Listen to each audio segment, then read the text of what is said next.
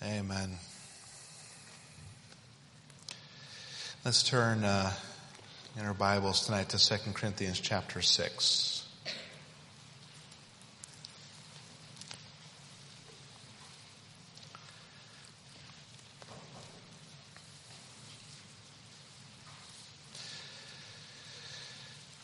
We come tonight to the Lord's table.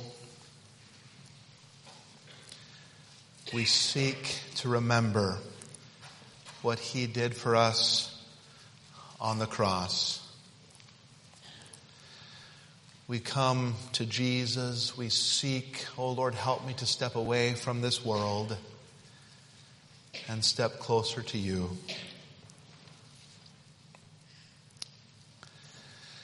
Um, you're in 2 Corinthians 6. Let me just read this from 1 Corinthians 11, verses 24 and 26. And when he had given thanks, he brake it and said, Take, eat. This is my body, which is broken for you. This do in remembrance of me. After the same manner also he took the cup when he had supped, saying, this cup is the New Testament in my blood. This do ye as oft as ye drink it in remembrance of me. For as often as ye eat this cup and drink, or eat this bread and drink this cup, ye do show the Lord's death till he come. So there in verse 26, once again, for as often as ye eat this bread and drink this cup, ye do show the Lord's death till he come. Uh, we see four things uh, just in this one verse the involvement as often as ye eat, the involvement, ongoing remembrance of what Jesus did for us. We also see the ingredients in this verse eat this bread and drink this cup, the bread and the, the juice the elements. And we see the individual around whom this service is centralized. Ye do show the Lord's death. It's about Jesus, our Lord. And then we see there's an incentive till he come. We look forward to seeing him. There's an expectation. Uh, right now, we can't thank Him in person. Tonight, we're going to thank Him. We're not thinking a memory. He's alive and well. We thank the Lord Jesus tonight. But aren't you looking forward to thanking Him in person? Forever and ever. Are we living with an eagerness that He might come tonight? Many times, the way we live, we'd rather put out of our mind that He might be here tonight. Life would be far better with a till He come mindset. Let's ask the Lord to meet with us tonight. Lord, I do pray you'd meet with us, Lord, as a church. Lord, help us to see some things we can step away from so that we might step closer to you, O oh God. Meet with us tonight. And Lord Jesus, can't wait to be with you forever. And thank you in person. But tonight, Lord, you're very much alive. And thank you. We cannot begin to imagine what you went through for us. We cannot begin to imagine. But Lord, tonight I pray that your Holy Spirit would help us to draw closer to you and away from whatever is necessary. Saying goodbye to anything that's between our soul and the Savior. Meet with us tonight, I ask. I pray these things in Christ's name. Amen. All right, so there you are in, in 2 Corinthians chapter 6. Um, it's interesting there in verse 14, uh, they use the word communion communion. And here it's the, it's a, it's an impossible communion. Uh, so, kind of here in this in this passage, we're gonna we kind of see there's an impossible communion, but an understanding an impossible communion. Hopefully, we can see a possible communion, uh, one that is pleasing to our God.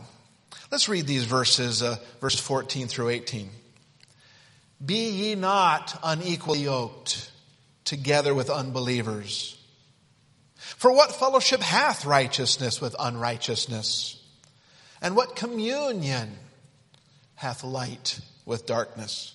And what concord hath Christ with Belial? Or what part hath he that believeth with an infidel? And what agreement hath the temple of God with idols? For ye are the temple of the living God, as God hath said, I will dwell in them and walk in them, and I will be their God, and they shall be my people. Wherefore? Because of this. Because of the things we just read. Wherefore? Come out from among them and be separate, saith the Lord, and touch not the unclean thing, and I will receive you and will be a father unto you. And ye shall be my sons and daughters, saith the Lord Almighty. I see, first of all, there's a special blessing. Of course, we'll hit that secondly, but I want you to draw your attention to it first. Oh, what a blessing in verses 17 and 18. A special blessing. I will receive you. And, so there's a second part, will be a father unto you. And, there's a third part, ye shall be my sons and daughters, saith the Lord Almighty. What a special blessing. That's good stuff. Wow. But before the special blessing, before the second part of verse 17, and verse 18, we see something about separated believers. Separated believers. We see verse 17.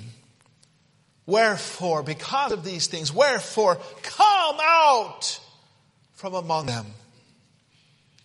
And there's a second part. Be ye separate, saith the Lord. And there's a third part touch not the unclean thing.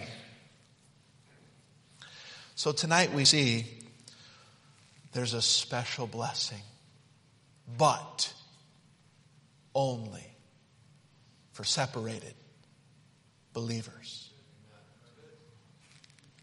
A special blessing for separated believers. Oh, this life of separation, it might seem difficult but God will make it worth your while. Amen. In this life and in the life to come. Forever and ever. The wherefore in verse 17, it ties this section to what was just stated. Wherefore, because of this, and it leads up to verse 17.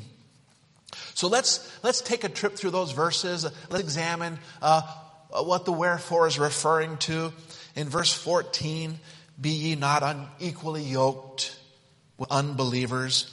For what fellowship, or even the idea of communion there, an idea of communion. What communion, what fellowship hath righteousness with unrighteousness? And what communion, again the idea of fellowship, hath light with darkness? Unequally yoked. Don't do it. Now, isn't it, isn't it amazing the size of farm equipment nowadays? You feel like you could drive underneath it. You know, you're, you're like, ah, oh, this, you know, giant piece of farm equipment in the road, maybe out closer to the other side of Illinois or Iowa. And you're like, oh, this guy's pulling up, you know, taking up the whole road. That piece of equipment's as big as my house. You feel like, I want to look and try to pass him. And like, I think I can drive underneath him. It's so gigantic. Before our mighty farm machines, man used the power of animals to get work done. In more urban areas, you, you would find that the teams consisted more frequently of, of horses or, or donkeys, uh, while in the more rural areas, one might find teams consisting of yoked oxen. But it was understood that to yoke up a horse or a mule or an ass with an ox would not only be unworkable, it would be uncompassionate. Weaker of the two animals was bound to be injured. It was uncompassionate, unworkable, impractical, impractical. You're asking for injury. In fact, the law of Moses forbade it. Deuteronomy 22:10. Thou shalt not plow with an ox and an ass together. Certain things don't belong together. You're just asking for problems. You're asking for injury. You're asking for awful things to happen. Paul uses this illustration to show the danger of yoking up with an unbeliever in, in marriage or even other less binding partnerships. Be very, very cautious binding your life with an unbeliever. Righteousness and unrighteousness do not mix. Light and darkness do not mix. When you turn on a light in a room, the darkness simply flees away, doesn't it? It's not like the light kind of puts you, oh, come on, get out of here, it's my turn. Wouldn't that be funny every time you turn on the lights? Turn on the lights and the, the darkness, okay, starts pushing the darkness out. No, the moment you turn those lights on, the darkness ceases to be. It flees away. Verse 15, what concord hath Christ with Belial?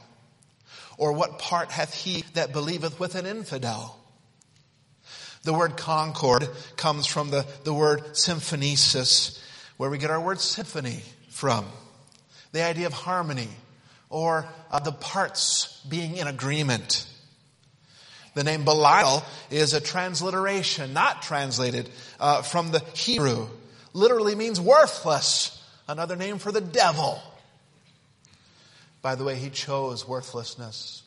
God created him with worth.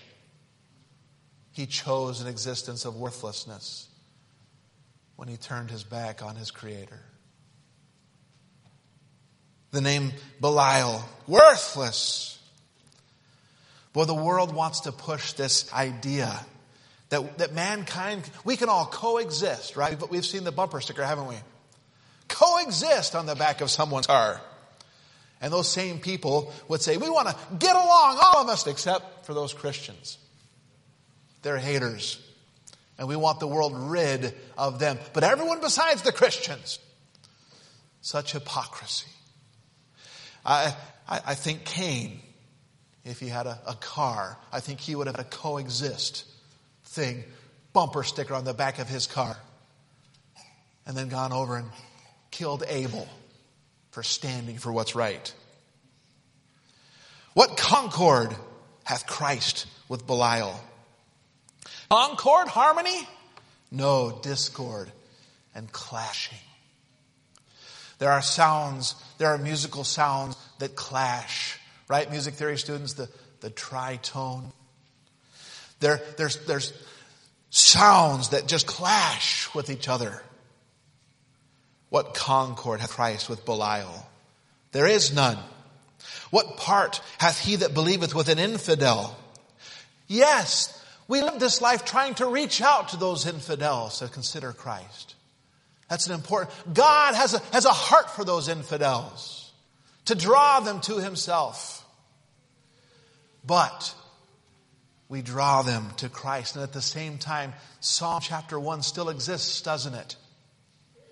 We have to be careful about our associations with unbelievers. The Bible still warns us in Psalm 1, 1 through 2, blessed is the man that walketh not in the counsel of the ungodly, nor standeth in the way of sinners, nor sitteth in the seat of the scornful, but his delight is in the law of the Lord, and in his law doth he meditate day and night.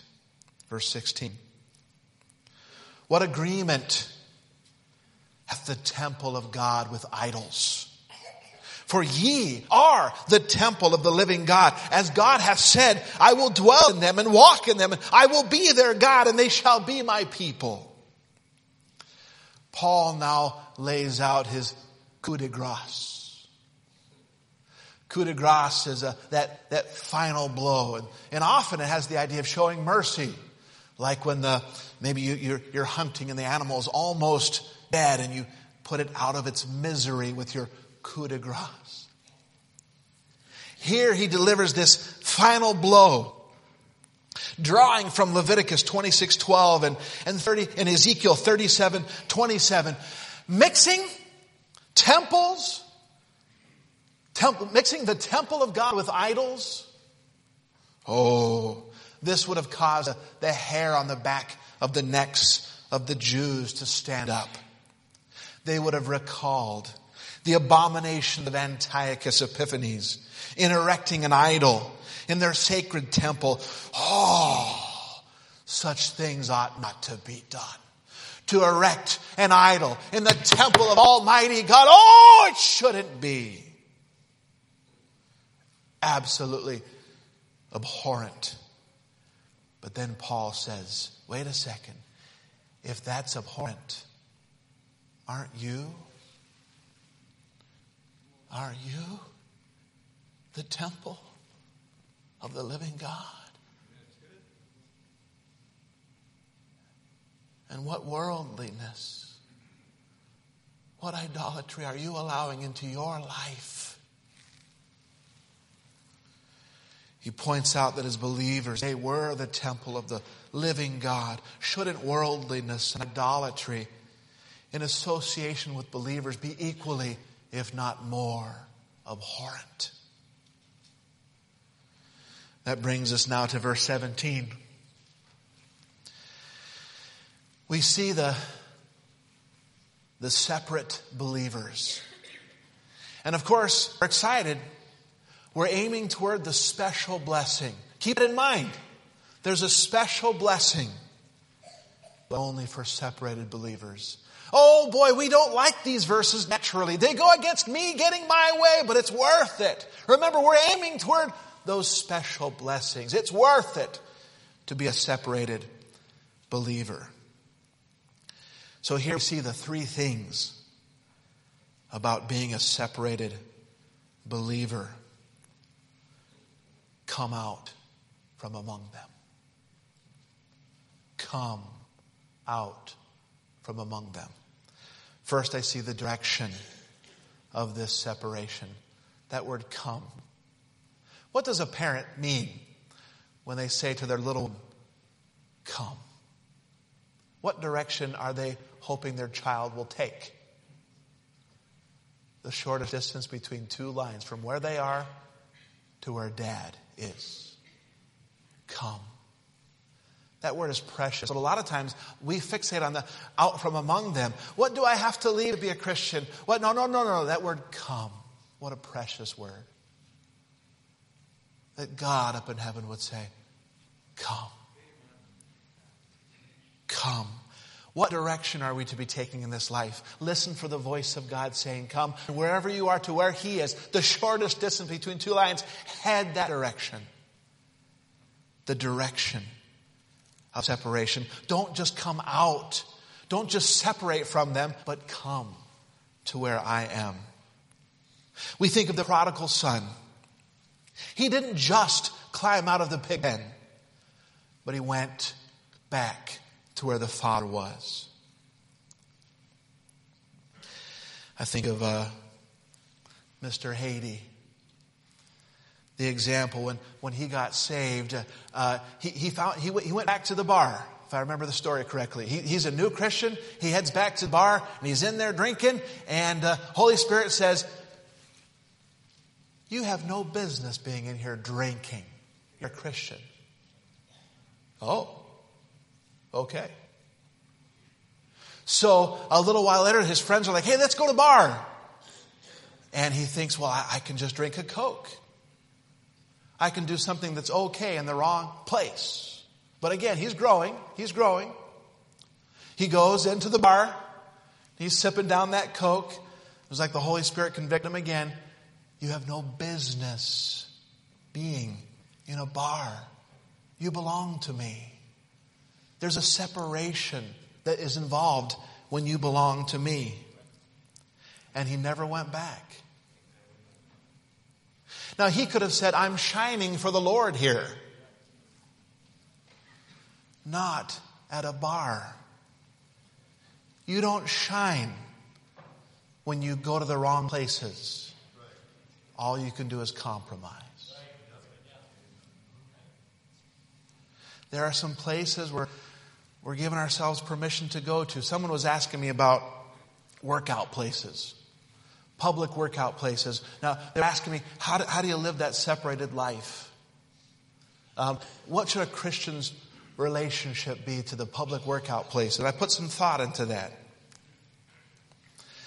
First of all, not all public workout places are the same, are they? There's people that go to workout places for therapy. Uh, go to go to the hospital, go to their, their workout area and, and get a workout there. I imagine John and Andy, those guys, there's workout places for the police officers. Imagine there's workout places for the firemen. But many of your typical gyms, you're going to be working out next to that workout babe She's dressed seductively and super immodestly. Here, we even separate our workout facilities here with, and, and our ladies are going to come in dressed appropriately. And we still have two separate workout places here. The young man that says, I can work out next to the, the sports babe that's not dressed right, I can handle it. That's how tough I am. No. Tonight, God is asking us to grow in this area of separation.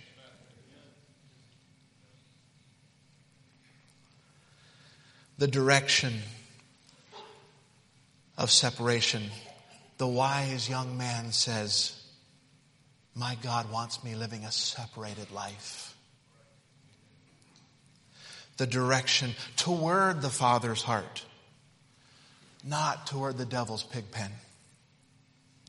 And remember, there are special blessings for separated believer. So let's be serious about the direction of separation. It's worth it. Secondly, the distinction of separation. He says, Be ye separate. The distinction of separation. Be distinct from this world. And have you, this world is gross. This world system, he describes it there in 1 John 2, 15 through 16. Love not the world, neither the things that are in the world. Uh, if any man love the world, the love of the Father is not in him. It can't be both. It can't be both. For all that is of the world, the lust of the flesh and the lust of the eyes and the pride of life is not of the Father, but is of the world. This world is lustful.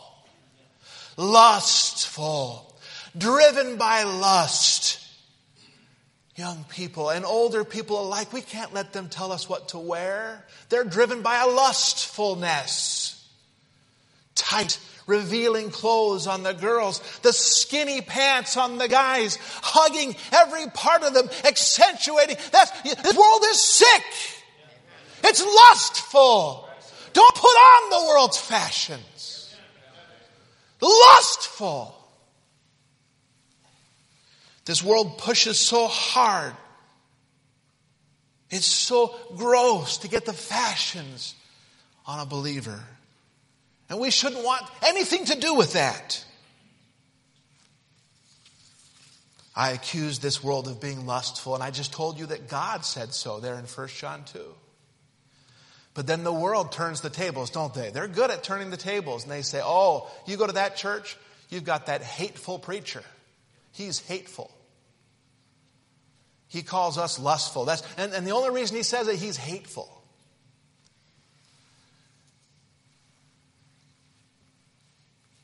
They accuse preachers of being hateful. What's your opinion? Well, your opinion is going to matter according to which voice you're tuned into. Be separate. Be distinct. And remember, there are special blessings for the separated believer. The last thing, he says, touch not the unclean thing. There's the disgust of this separation. We should be disgusted with the unclean thing down here. There's a, a, a, kind of there's a secular time management guy I like to listen to throughout the week. He gives us a little some some clips on on using your time wisely. So Monday I'll just listen to what he says about using your time wisely and and, and being more efficient. But on Fridays, after he's done with his little piece of advice, he goes into into some Friday funnies. And most every time, something in there is uh, makes you cringe. Like, oh, that's, that's borderline, or that's a little off color. Uh.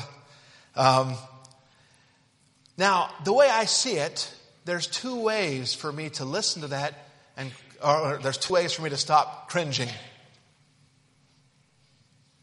One would be to keep listening until it doesn't bother me anymore. But there's a, a second way for me to quit cringing. As soon as that part starts, I shut it off.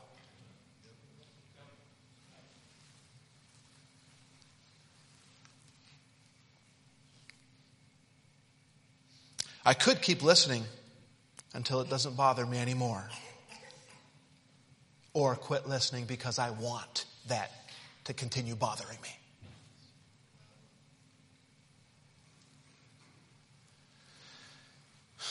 Music music. What music are you listening to?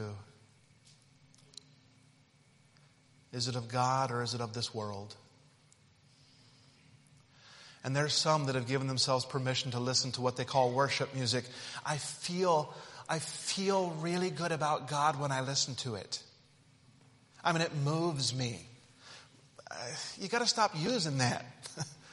Uh, how many times have you been watching a cartoon and the little fictional whatever thing dies and you're, and you're, you're choked up because of the music that's playing?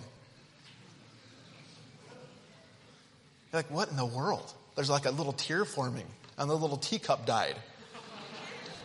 What in the world? Just because it moves you doesn't mean a thing. What does it move you to do? I feel good about God. You feel good, is, is, is all you're saying. When you listen to that music, do you find you're more in tune with what your parents want? Or is there a rebellion that is coming from somewhere? I can tell you where it might be. We're listening to some music that's building some rebellion in our hearts. Are you more in tune? I go to school appreciative for my teachers. I praise God for my, my pastor and the other leadership.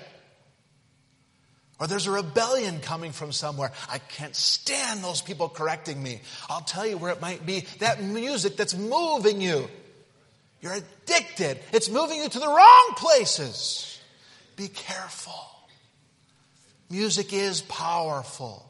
It reaches past our mind into our very heart and takes hold of the steering wheel and turns it. And you don't even, you didn't even give it permission to. You didn't think it through. It reaches past all those things and turns your life. Be careful. Be careful. Cultivate a disgust for what this world is comfortable with. Parents, what movies are our kids watching? What sorcery or fantasy or plain worldly shows, things that maybe used to horrify us. Somewhere along the line, something happened. Boy, you touch the unclean thing enough times, and what used to disgust you doesn't disgust you anymore. Cultivate a disgust for the unclean thing. And remember, there are special blessings for the separated believer. All right, we're there now. The special blessings. Ah, oh, oh, I like blessings. And don't forget their blessings being a Christian. A lot of times, it's just Christians is all the, you know, Christianity is just all the thou shalt nots, thou can't haves. And if, if it brings a smile to your face, it's probably wicked. No, that's not true. That's not true. Let's not stop there. Just, uh, no, there's special blessings for the separated believer. Let's look at them. I see the promise of the special blessing. He said, I will receive you. The promise, that reminds us of, of what the Bible says. He, he promises there in James 4, if you'll draw nigh to me, I will draw nigh to you. It's a promise. Hold him to that promise. He wants you to.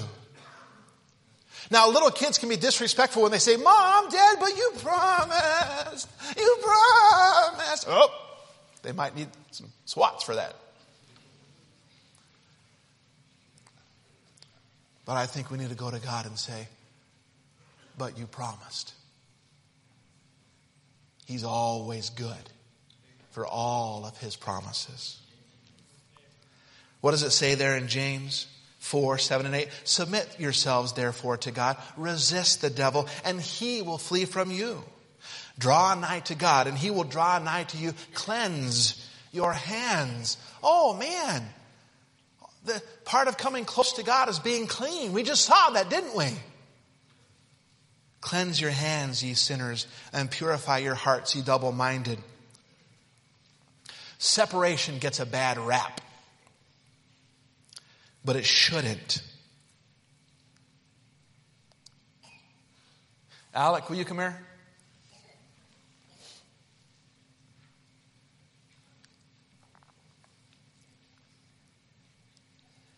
Now you stay there.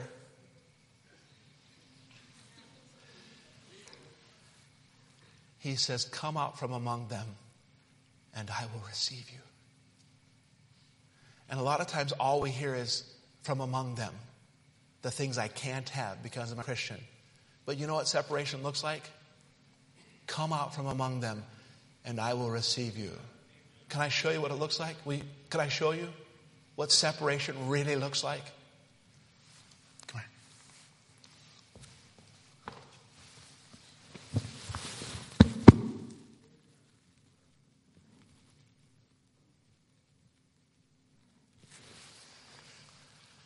Thank you.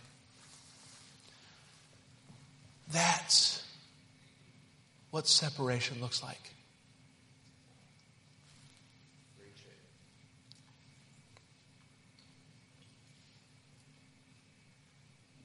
It's not ugly.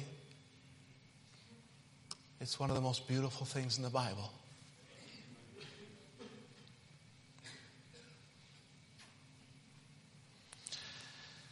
I see the promise of this special blessing. I will receive you. And then I see the pity of this special blessing and will be a father unto you. Where do I get pity from? Well, my mind kind of went over to Psalm 103, verse 13, that says, Like as a father pitieth his children, so the Lord pitieth them that fear him. The pity of a father for a child that respects and loves and honors him. The pity of this special blessing. The heart of our God goes out in a special way to those that fear him. James 4 6, just before these verses we read a little earlier, he gives grace to the humble. The promise of this special blessing, I will receive you. The pity of this special blessing, and will be a father unto you. And I see the privilege of this special blessing. And ye shall be my sons and daughters saith the Lord Almighty.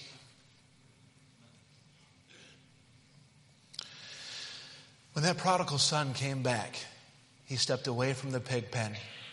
He wasn't sure how his father was going to receive him. I'm sure he had played through the scenario a thousand different ways. But when he got there, Luke 15, 22, what does the Bible say? The father ran to him and fell on his neck and kissed him and gave him a robe. And not just a robe. The Bible says, bring the best robe. A ring for his hand. Shoes for his feet. Get the special fatted calf. Let's kill it. I want to be full. I want to be married with my son. A young man who stepped away from the world and into the good graces of his father.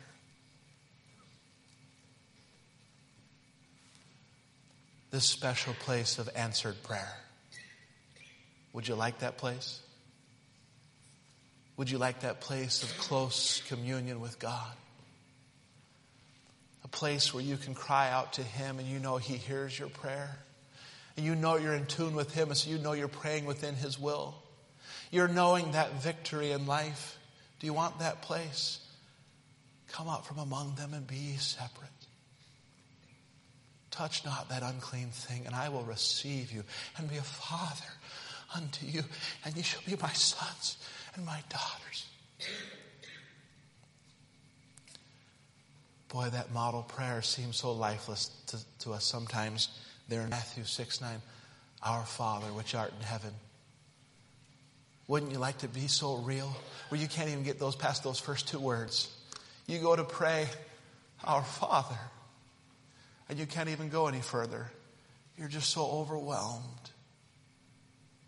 that He's your Father. The very next verse in 2 Corinthians 7, verse 1.